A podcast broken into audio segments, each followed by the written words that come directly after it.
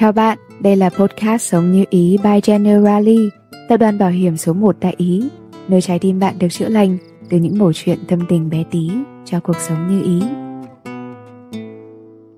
Và chúng mình là Vì sao thế nhỉ? Rất hân hạnh được đồng hành cùng với chuỗi podcast Sống Như Ý của Generali Việt Nam. Bạn ơi, bạn biết không?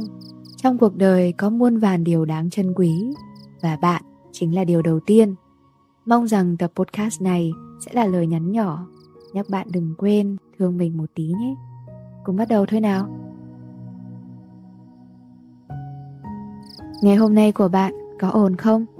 Thật ra cảm thấy không ổn cũng đâu có sao Vì dù gì đây cũng là cảm xúc bình thường của mỗi người mà Nhưng chất chứa lâu ngày, Những cảm xúc tiêu cực sẽ tích tụ thành độc tố Việc bạn cần làm tiếp đây chính là detox lại tinh thần, Để thoát khỏi lối tư duy không lành mạnh, Tạo một không gian trống giúp trí não thư giãn và để tinh thần khoan khoái hơn.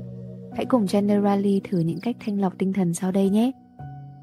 Thứ nhất, hãy tập ghi chép mỗi ngày để giải phóng cảm xúc.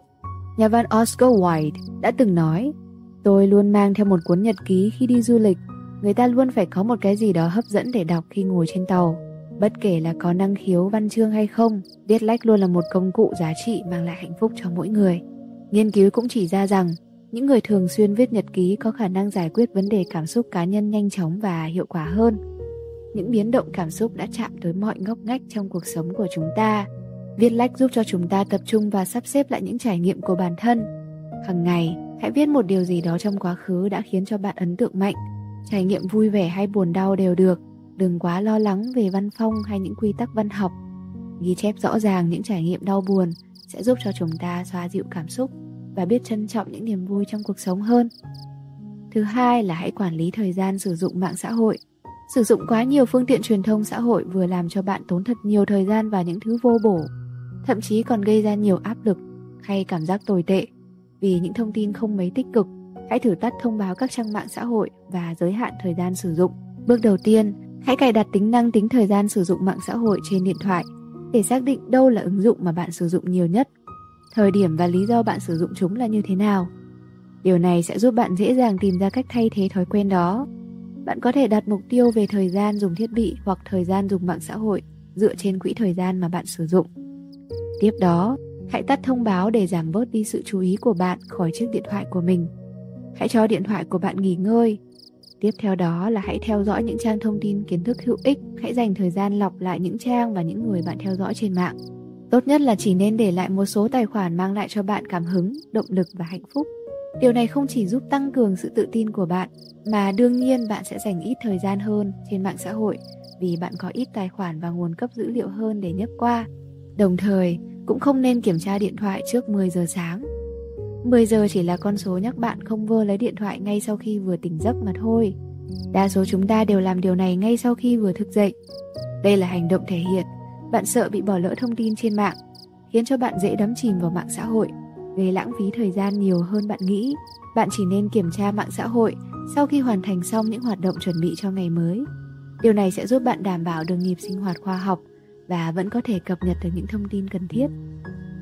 Cách thứ ba, đó chính là kết nối lại mối quan hệ với những người xung quanh. Tạo dựng kết nối với mọi người xung quanh sẽ giúp cho bạn hình thành khả năng thông cảm, cởi mở, chấp nhận cảm xúc của chính mình. Bộ não sẽ tiếp nhận và xử lý cảm xúc theo cách hoàn toàn mới. Mỗi lần bạn dũng cảm lên tiếng, nói thành lời những gì mình cảm thấy. Vì vậy, ngay bây giờ, hãy lên kế hoạch tập thể dục, thể thao, đi dạo, tụ tập ăn uống, cà phê hẹn hò với bạn bè hay bất cứ hoạt động nào cho bạn thời gian để thực sự hòa nhập với cộng đồng và với chính mình.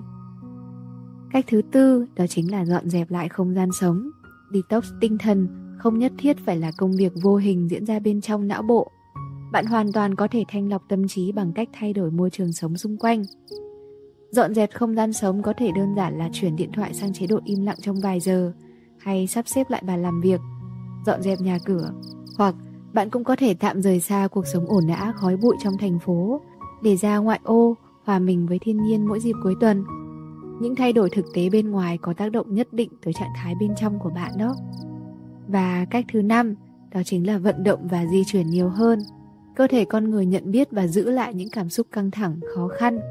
Dĩ nhiên, những thay đổi về cảm xúc, tinh thần chủ yếu diễn ra trong tâm trí. nhưng mối liên kết vốn có giữa tâm trí và cơ thể cũng là một trong những hướng tiếp cận hiệu quả để đạt được trạng thái tinh thần sảng khoái và cân bằng. Việc tập thể dục không chỉ giúp cơ thể khỏe mạnh, dẻo dai, mà còn là một cách giúp tăng hormone endorphin có nhiều lợi ích cho thể chất. Không chỉ vậy, việc vận động thường xuyên cũng giúp làm tăng mức độ dopamine và serotonin, khiến cho tâm trạng của bạn tràn ngập sự vui vẻ và hạnh phúc. Suy nghĩ có thể trở thành nguồn sức mạnh nếu bạn thường xuyên thanh lọc tâm trí, chân thành quan tâm, chăm sóc nó như bất cứ một bộ phận nào khác trên cơ thể. Dù thế nào thì cũng đừng quên thương mình một tí, cho đời như ý nhé. Cảm ơn bạn đã ở lại để lắng và nghe những giây phút chữa lành cùng Generali. Nếu cảm thấy đồng cảm với những lời tâm tình này, đừng quên ấn theo dõi kênh để đón nghe những tập podcast tiếp theo của Sống Như Ý nhé.